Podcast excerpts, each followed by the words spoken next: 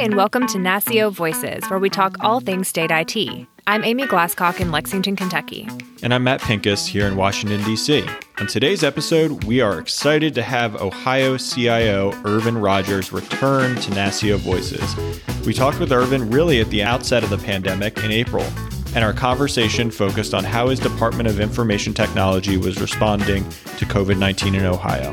Matt and I have been talking for a while about how we wanted to have Irvin back on to tell us more about his background, as well as topics around mentorship and his own experience putting a dedicated focus on hiring a more diverse workforce. Well, without further ado, Irvin, welcome back to NASCIO Voices and thanks so much for joining us. Hey guys, thanks so much for uh, inviting me back. I'm honored and um, I'm excited about today's conversation. We're excited too. So let's start. The last time we interviewed you was last spring, which feels like it was an eternity ago. But we were all so focused on the pandemic, we we really neglected to ask you about your background and how you became state CIO. So let's talk about that. You know, it's been an interesting uh, journey from private sector to, to public sector. It all happened what seems like you know a, a lifetime ago, but it's only been six years prior to coming to the state I actually worked in uh, as a consultant both for EDS and Accenture traveling the globe. What brought me here to Ohio, I haven't always been uh, in the Ohio community, but after 16 years, three kids going through OSU, uh, one's graduated, uh, one's a senior graduating in May, and I've got a sophomore. You can really embrace the OHIO. Um, it's it's become a part of my DNA. But you know, coming from Michigan, you know, I, it was uh, wasn't always something I embraced uh, the first year, but uh, like I said, over time it got there. So I, I, came here to basically take a job. I had four opportunities in front of me, and one of them was kind of like a, a, childhood dream to work for Microsoft. Uh, it was pretty cool to get the offer in the mail, and it wasn't enough to make the commute all the way out to the state of Washington. So I found an opportunity here in Columbus, Ohio, with a mid-region bank uh, looking to expand their portfolio and grow bigger, grow larger through acquisitions. So I took that opportunity on. The entire time there was a burning desire that I had never fulfilled, and it was to become a CIO. And over time, working for this uh, organization, I continued to strive for trying to make a segment CIO. That didn't happen. Um, so I eventually hired a career coach. That career coach helped me to realize that I was getting in the way of my own self. Uh, we mapped out a game plan. It took us about six months, and she helped me determine that I was really going after the ability to give back and to create teams and collaborate. And in order to do that, I might needed to you know take a look at my priorities and put one of them on the shelf. One of them was was money. So after I took money and put that onto the shelf, it opened up a broad spectrum of opportunities. A layoff came, and I knew that I had the plan. So when I got the plan and added it to my uh, uh, severance package that I got, it was um, an opportunity for me to really look widely. I didn't know anybody in state government. I really didn't pay attention other than going to go vote. And um, someone walked my resume down to the hallway to the then Attorney General Mike DeWine, uh, his chief chief operating officer, and um, that's how it wrote. Yeah, started out as a deputy CIO, and uh, three months later became CIO. Spent four years there, and now I've been two years as state CIO. So a total of six years altogether. This has been an incredible journey. I'm having tons of fun. People ask me all the time, "Why are you so happy?" I'm living my dream. So a couple things, right? It's really interesting to hear you talk about this journey, and um, I, I think you know in my opinion and probably Amy's opinion, you know, you are one of the best spokespeople that, that we have as, you know, a state CIO in terms of talking about that passion that, that you really have for public service. So we certainly appreciate that. And then, you know, you mentioned working for now Governor DeWine when he was Attorney General. So a combination of being good at your job and, and also luck, right? I mean, who could have known that he was going to be the next governor of, of the state and you were going to be the next state CIO, right? Absolutely. I still remember the call. I have it recorded just for, for keepsake. Started out as a voicemail. I got that. And then uh, we had a conversation. He knew that I had a strong desire to go back to private after the four years, but he pretty much told me to forget all about that. He had something bigger for me to do. And my job in, in the public industry wasn't done yet, that I needed to stay. And uh, he was right. This has been nothing but just a blessing you mentioned leadership and you certainly have a an important role in your state's leadership as as the CIO.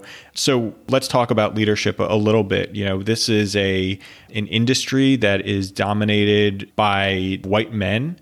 In your own personal view, do you think you've faced additional challenges in your career and your rise to CIO that, you know, many of your your white peers may have not? You know, that that's an interesting uh, question. Um, by default, it's a matter of how you look at life. I am uh, no stranger to you know being or facing discrimination. Uh, however, I made the decision uh, the way that my parents raised me was that I own my own response, and so I have worked countless hours to perfect my craft, perfect my my, my skill set, and my desire to to be the best Irvin that I can be. No one can beat me at being me. Um, and as long as you keep that mantra in place, there will come times where you know you're faced with a, a, wall, but it's it's how you respond to that wall. And there have been some very frustrating times in my career, but I've also had you know supporting folks that have been very supportive of me as well. But I'll never forget a time where I was told that I would never be CIO. I had shared confidentially with a uh, leader that I wanted to be CIO and they told me that you'll never be CIO. And had I believed them, I wouldn't be sitting here talking to you today. The conversation went on to uh, not only will you not be CIO, but if you ever get a chance to be CIO, you won't be CIO until your late 50s. Well, let's just say I made CIO before I turned 40. You know, I just count it, counted counted a blessing to be able to uh, stay focused on my mission, my goal, having a supportive wife and family, mom and dad to you know continue to encourage me along the way. So I, I always say that you own your career and you have to manage it. And I didn't always do that. So despite those that uh, may have tried to stop progress, they may have for a little bit, but in the end, I'm going to continue to uh, lead with no fear. That takes time. That takes a lot of time to time dedication it didn't happen overnight. Um, so sometimes most folks are looking at the iceberg above the water and not, you know, the uh, uh, what's underneath the water. So. So, Irvin, I think now more than ever, uh, government and private sector IT leaders are acknowledging that they need to put a greater focus on hiring both women and minorities. And before we get into how they can do that, what, in your view, are some of the reasons that the technology workforce is currently lacking in both women and minorities? You know, I think it's a matter of, you know, first off, where are you fishing for talent? There are so many untapped uh, markets and pools of employees that as state government, we have to be very creative in our recruiting because nine times out of 10, we can't compete with the base salary that the uh, private industry can. However, if we're able to, you know, sell the 360 degree viewpoint and get them to see the longer term strategy, that's my strategy for selling state government. And from a, an opportunity to the untapped market, I go to a lot of, uh, well, pre pandemic, I went to a lot of sure. networking events, but I've had to continue to be creative uh, by using my LinkedIn profile to attract talent, talking to the boot camps around town, such as Per Scholas. We have a number of them here in Central Ohio that um, I make a point to visit, mentor, get the word out, and then I get an opportunity to really tap into a market where uh, folks typically don't get a chance or don't know about. So I, I, get a chance to help them see the way, see the light, and get them to apply to various positions. So at least we're increasing that that pool of um, uh, diverse candidates. I personally have made it my mission to make it a part of my my tool belt uh, go forward strategy and recruiting.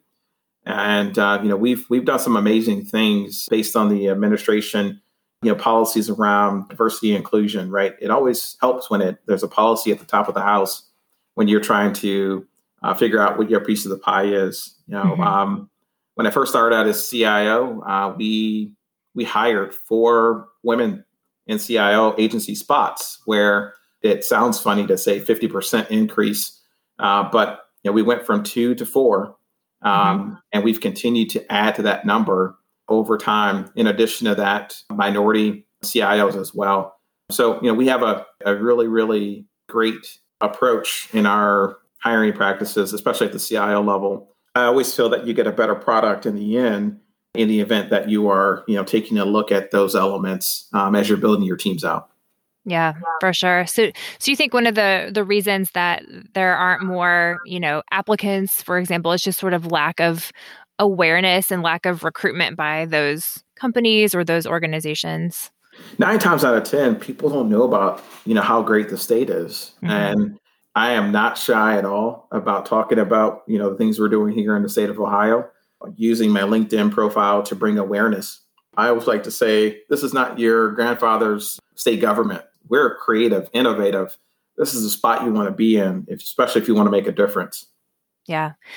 So when you think about this desire for, you know, a more diverse applicant pool and a workforce, you know, I assume that there are probably some shorter term solutions and some longer term solutions. So first, what are things that a CIO could do this month or this year to get more diverse applicants? You know, I would say networking is king even though we're in a pandemic, you know, those groups have turned to virtual uh, mechanisms and really have opened up the doors even far wide, you know, greater opportunity to connect.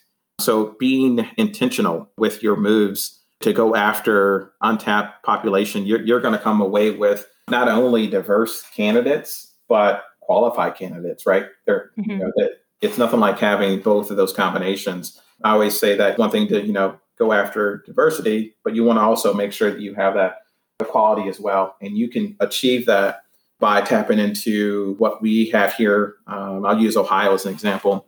There's a gentleman by the name of Doug McCollough, who's the uh, city of Dublin's CIO. He started a group called Black Tech 614. It's a technology organization dedicated to African American executives. And that's one group that I've tapped into. Uh, there's another group Per Scholas. You know, it has a combination of women, those that may have not completed a four year degree, but are looking to tap into the uh, technology field. So you get a whole host of folks by tapping into that that particular organization. So I think it's a matter of where you're actually targeting your marketing campaign to. Um, a lot of what I do is grassroots. Again, I'm competing with some pretty heavy hitters in the Ohio area for talent. So I've got to be creative. I've got to go there myself and partner with my HR partners, partner with my communications team in order to get that message out. Mm-hmm. That's great. And then how do you respond when somebody says maybe it's a, a, different CIO or maybe it's someone in HR, but we don't get any applications from Black or female candidates? Uh, you're not looking hard enough. Mm-hmm. You know, did you? Uh, are you relying solely on the the posting on the job board of your company, uh, uh you know, for the state of Ohio or for uh, you know, for your state? Are you actually going out talking to the universities? Uh, do you have black universities in your uh, in your state? So a lot of it is taking ownership and responsibility of trying to get that word out. Once you put a little effort into it, it catches on like wildfire, and um, people point back to, "Hey, you should go talk to you know Irvin." Yes, it's an it's additional feels like a a marketing job on the weekend, but I put the time forth and dedicated blocks uh, to make sure that I'm, I'm, reaching out to folks. So I want folks to know that we are a very inclusive uh, environment, and we're you know we're trying to innovate at the speed of light, especially during this pandemic. Come be a part Great. of it. Excellent. So, Irvin, we know that prior to the pandemic, state governments, at least the vast majority of them, did not really have a remote work culture. But do you think that the sort of geographic hiring restrictions that have been loosened a little bit by the pandemic can play a role in hiring more diversity in less diverse areas of the country? You know, absolutely. I think it's going to be interesting to see how the workplace of tomorrow pans out.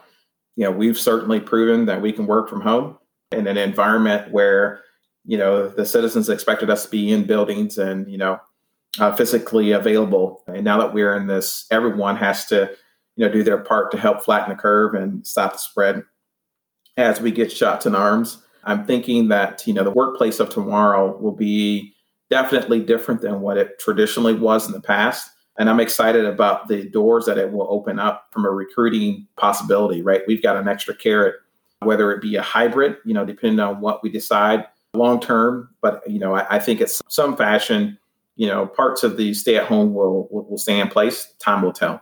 For sure. So, what are your thoughts on how to encourage and sort of educate future generations of, in particular, women and minorities to look at IT and cybersecurity as a career path? You know, I am really fond of the Cyber Ohio initiative, the Innovate Ohio initiative, you know, all underneath the Innovate Ohio umbrella. But there are several facets where, you know, we sponsor Girls Code, you know, girls in cyber security uh, where we bring the opportunity to them, right? We're meeting them where they are. And I, I think that's where how you can change the, the future forecast by getting to the high schoolers. Before the pandemic hit, we were on site with uh, Tech Talks. I'm excited to get back to you know some kind of a virtual uh, means and mechanism to do that. A lot of it is just opening up the eyes and making folks aware that not only can you do it, but look how cool it is. Mm-hmm. Check this out. You know, um, you know, being able to just again meet them where they are, allow them to ask questions. You know, I, I think we have seen uh, an opportunity present itself, especially in our apprenticeship program, uh, where we're starting to market that in places that we typically wouldn't. You know, by default, you just kind of think that people will come to my job or my job board. You know, we're being proactive in our approaches, especially with the new diversity inclusion uh, initiatives uh, coming from the governor's office.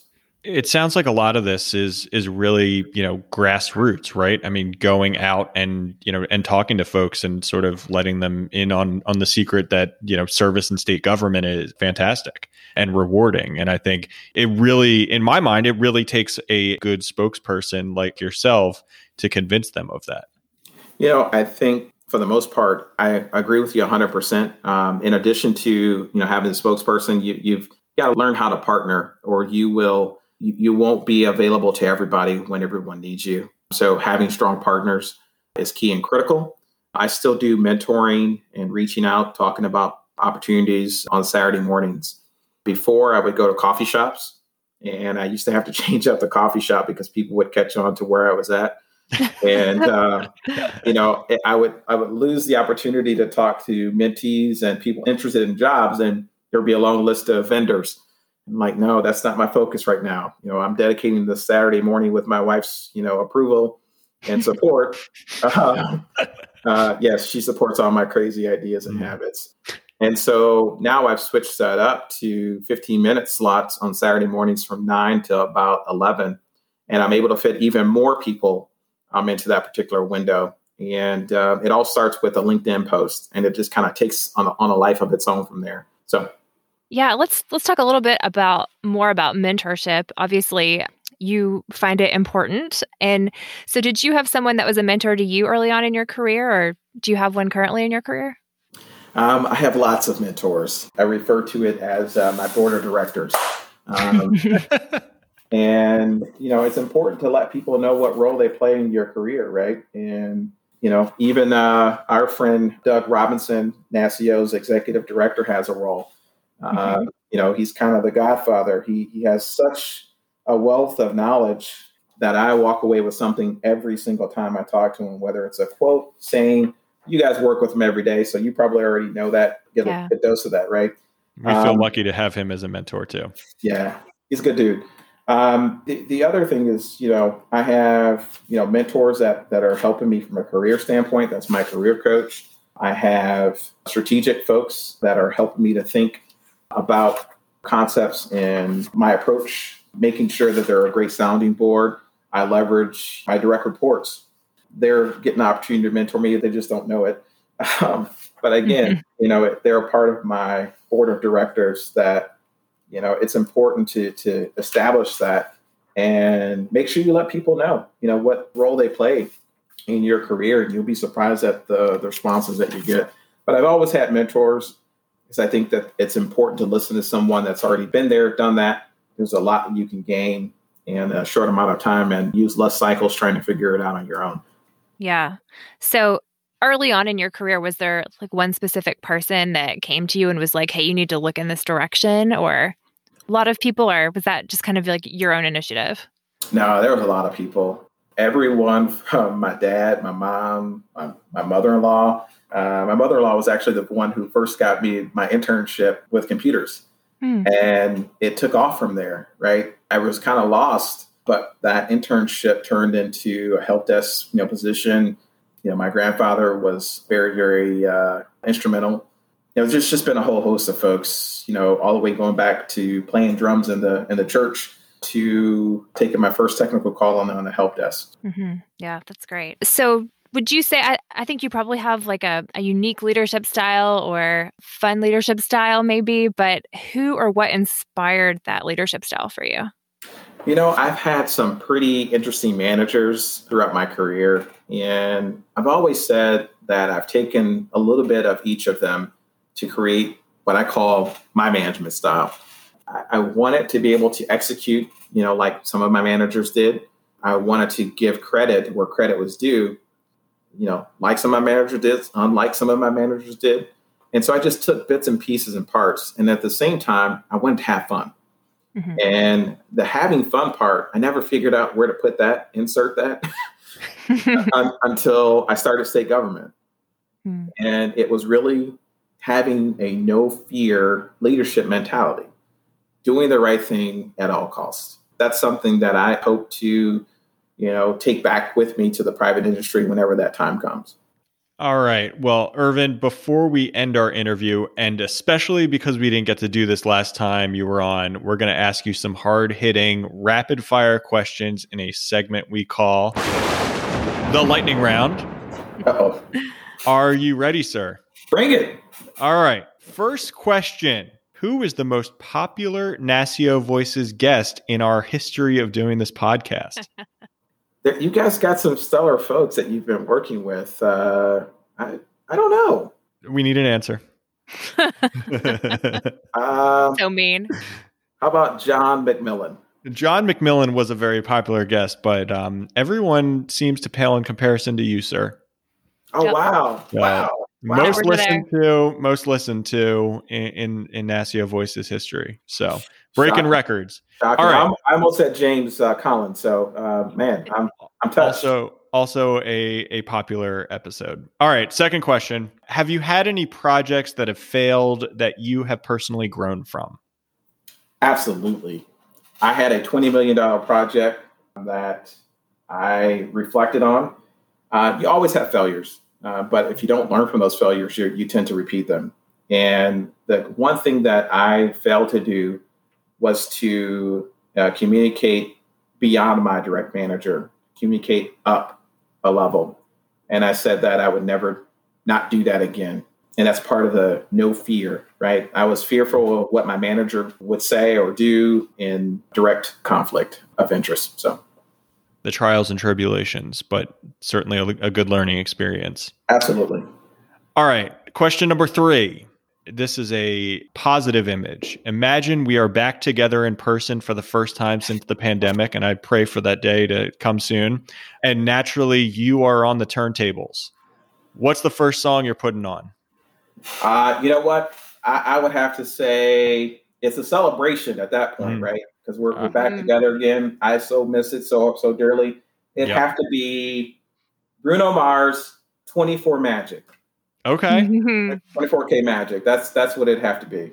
DJ CIO. exactly. All right. Final question in the lightning round. So, for anyone who has ever met you, they would not be wrong to think that you work for the Ohio Department of Tourism. what is your favorite Ohio OHIO specific food? I'm going to cheat because you to. because you said uh, OH Io Buckeyes. Yeah, it's a good. Buckeyes. That's a good one. That's really the only thing I could think of. But then I started thinking about Skyline Chili and Graeter's ice cream, and mm. then it just went from there. But yeah, yeah, they can those be hungry. Are all, those are all good things too. Yeah. well, Irvin, thank you so much for taking the time to talk with us. You know, this is an important topic, and we are grateful for your willingness to discuss it with us and the state IT community today. Thank you so much for having me. It's always an honor and pleasure to work with such talented, creative folks, uh, such as you know Amy and you know Matt. Uh, you guys are tremendous. The NASCIO staff is fantastic. I love you guys. I love working with you guys. Uh, you guys make my job easier. Thank you. Thanks, Irvin. Really appreciate it. Thank you. Thanks again for listening to NASCIO Voices. Remember, you can go to NASCIO's Resource Center anytime to download our reports, surveys, and recorded virtual conference sessions. This is open to anyone. And you can find other episodes of NASCIO Voices at nascio.org slash podcast or wherever you usually get your podcasts. Remember to rate, review, and subscribe to NASCIO Voices. Have a great day. Bye.